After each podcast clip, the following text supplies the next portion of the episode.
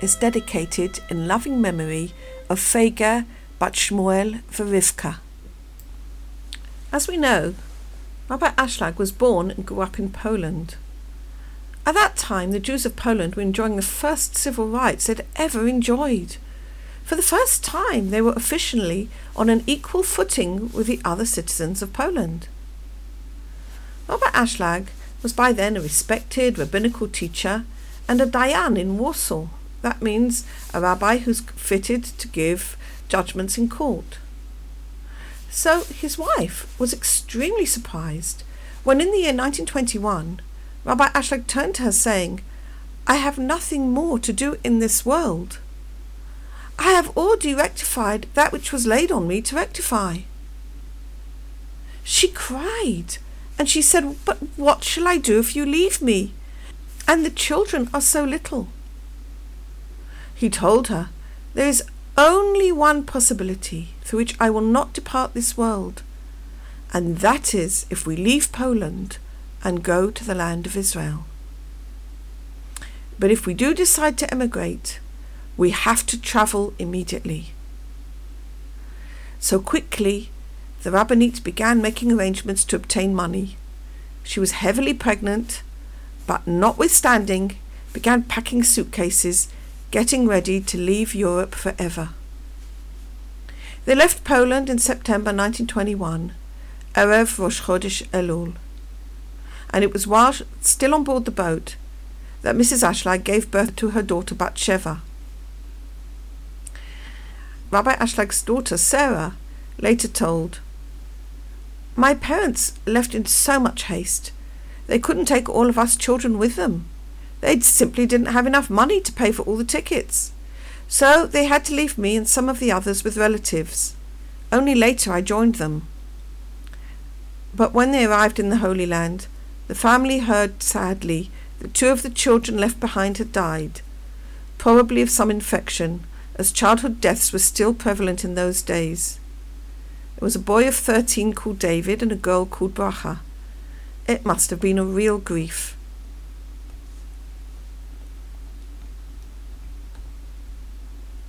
Before his journey to the land of Israel, Rabbi Ashlag had approached his teacher, the sage of Borisov, to say goodbye. The sage was concerned at the prospect of the journey, and he told the rabbi, You should know that in the land of Israel you're going to lose all your spiritual attainments. But Rabbi Ashlag answered him quite peaceably, saying, I'm not looking for spiritual lights. I'm looking for work.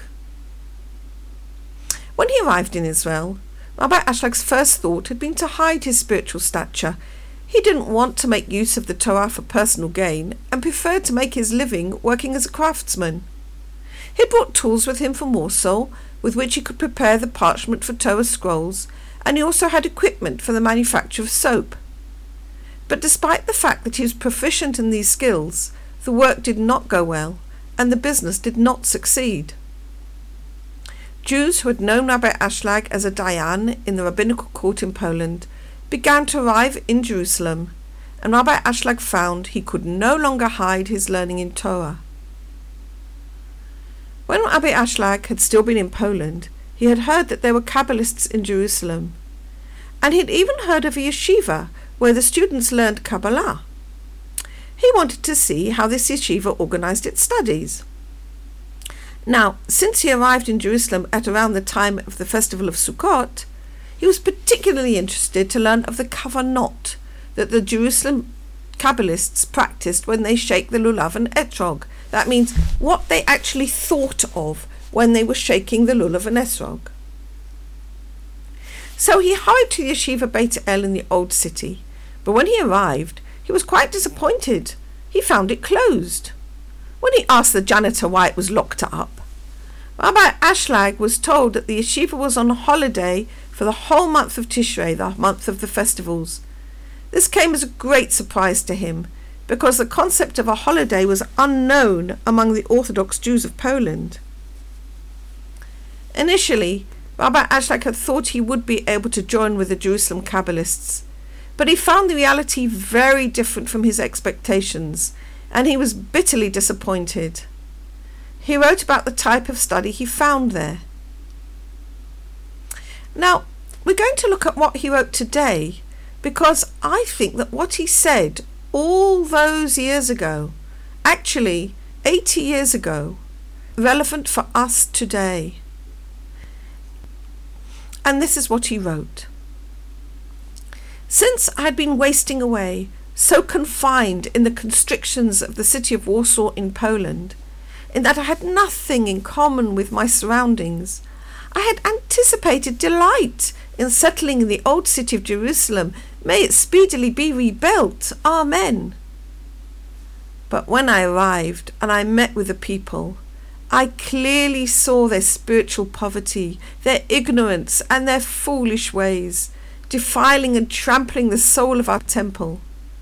For as the sound of the thorns under the pot, so is the laughter of the fool. And this too is vanity, says Solomon in Ecclesiastes. They vilify God, the Torah, and the people of Israel. Here there is no clear voice in the wisdom of the Kabbalah. There is no understanding, neither is there any knowledge or logical argument at all. They just see the Kabbalah as a collection of words and names, with no parable and its solution, only literal words. These people regard it as a merit to simply prattle pieces of text exactly as they are written, in the perfect faith that these are holy words, and that by reciting them we're fulfilling the purpose of creation. They believe that when more people will occupy themselves in reciting these texts just as they were written in complete faith, then immediately the Mashiach will come, the Messiah, because they think that all the tikkun of the world will be completed in this manner and nothing else will be necessary. I met the more famous of them. These are men who had spent years learning the Zohar and the writings of the Ari to the extent that they were able to recite the books of the Ari by heart to a wondrous degree. They were known as holy men. I asked them if they had learnt with a teacher, that is to say, one who had attained the inner meaning of these matters. But they replied, God forbid! There are no inner meanings. Only the words as they are written were handed down to us. There's nothing more to say on the matter. I asked them if Rabbi Chaim Vital had grasped the inner understanding of these matters, and they answered me that he hadn't un- uh, grasped any more than they had. I even asked them concerning the Holy Ari himself, and they replied that even he didn't know any more of the inner meanings of the words than they did. All that the Ari had known he had passed to his student, Rabbi Chaim Vital, and so it had reached them. I laughed at them, because if the Ari had neither known nor understand the connection between matters, then how was it possible that the matters were connected in his heart? They answered that the Ari received the connection between matters from Elijah the prophet, and he only knew those meanings because he was an angel. At this point, I poured my anger out on them because I had no more patience to be in their company. When I see the stupidity that has found roots in nearly all those who occupy themselves with this wisdom at this time, then I cry, Woe to the ears who hear this! Would you seduce the queen, and I am in the house? The Zohar itself has already spoken out bitterly on the deceit with which these men sin in their souls when they say there are no inner meanings in the Torah. The Holy Zohar itself addresses this, saying that if the purpose of the Torah is simply to tell stories and chronicles of history, then these are also to be found in the stories of, of the other nations of the world. The sages further say that those who think like this are blaspheming. What would the sages of the Zohar say if they were to see the spiritual culture of these sinning men, men who deny that there's any wisdom or logical argument in the words of the Zohar or in the true wisdom itself. Even regarding the secrets of the Torah, they say no knowledge or rational thought is revealed in this world, only reams of text. They have dared to have their way with the Queen, the Holy Shekhinah, in the innermost aspect of the palace of the King, Woe to them, because they have caused evil to their souls. The sages of the Talmud said, The Holy Torah puts on sackcloth and laments before the Holy Blessed One. Your children have made of me a harp for them to play on for their entertainment. These people don't even make the semblance of a song from the Torah, just words that appall every listener until he's filled with anger and contempt. Even while acting so despicably, they request the reward of the zealous, as they say that what they're doing is done with perfect faith. On such people, the scripture says, And the Lord said, For as much as this people draw near, and with their mouth and with their lips do honour me, but have removed their heart from me, and their reverence of me is a commandment of men learned by rote. Therefore, behold, I will again do a marvellous work among these people, even a marvellous work and a wonder, and the wisdom of their wise men shall perish, and the prudence of their prudent men shall be hid. This is the reason that the first temple was destroyed, and the Satan is still dancing among us, even now, in the generation when the footsteps of Mashiach, of the Messiah himself, can be heard, even at this time when the secrets of the Torah will be secret no longer. And the jealousy for the Lord of hosts comes like a fire within me that cannot be extinguished. There has come within me such an awakening to reveal the garment in which the Torah is clothed, in such a measure as they will know that there is wisdom in Israel. So we see, hard though the disappointment was for Rabbi Ashlag, it helped him define his role and his work clearly before his eyes. Look at what the Zohar says about taking Torah literally. This is in the Zohar Mishpatim. Rabbi Shimon said, Woe to the man who says that the Torah comes to tell literal stories and stories of people like Esau and Laban and such like. For if this were so, even in these times we could make a Torah out of the words of ordinary people and even nicer stories than these. If the purpose of the Torah were to show the matters of the world, well, even the rulers of the world have more excellent matters than those in the Torah. We could go after them and make from them a Torah in the same way. But all the words of the Torah are high matters and are of the highest inner meanings. Come and see. There is a higher world and a lower world, and they are weighted in the same weight. Israel below is equivalent to the higher angels above. Of the higher angels, it is written of them, he makes spirits his messengers. But when they come down to this world, they are clothed in the garb of this world. For if they were not clothed in the garb of this world, they could not survive in this world, and the world could not tolerate them. And if that's true of the angels, then how much more so is it true of the Torah, which created the angels and all the worlds, and which only exist through her? The Torah came down to this world. If it were not clothed in the garments of the world, which are the stories and words of ordinary people, the world could not tolerate it. And therefore, the story that it is in the Torah is only the garment of the Torah. Whoever thinks that this clothing is the Torah itself, and there is nothing beside that, is crazy and will not have any portion in the next world.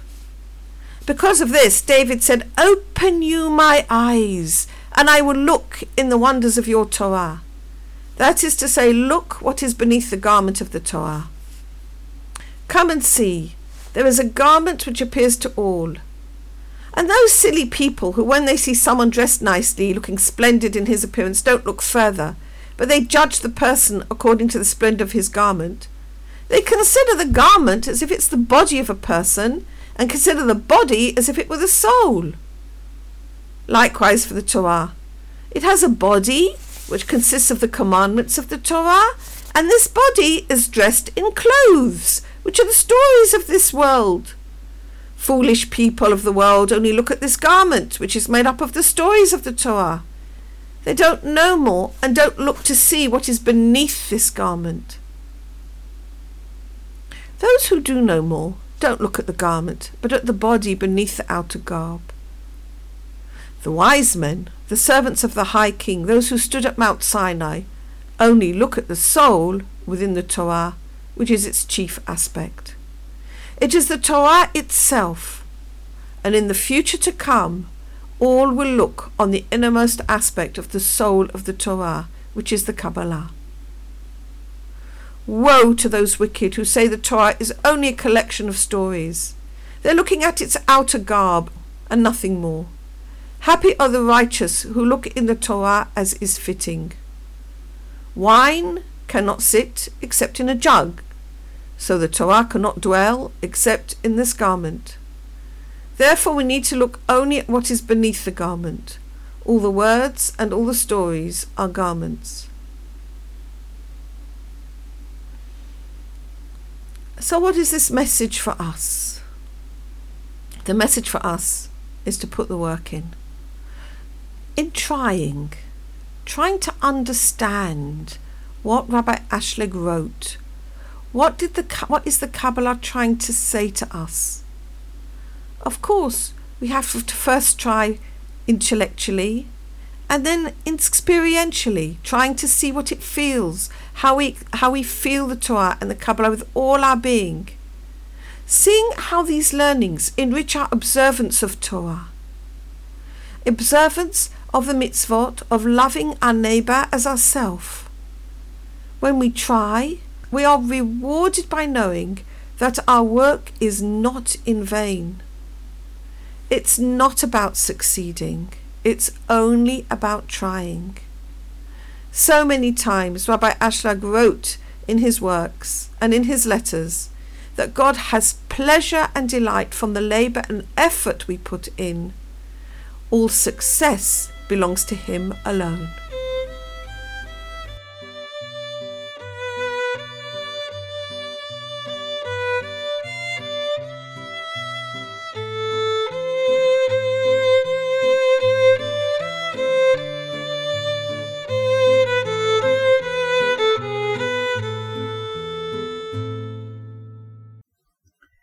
This audio recording is brought to you from the Nahora School, established by Yedida Cohen for the study of the Kabbalah as taught by Rabbi Yehuda Ashlag.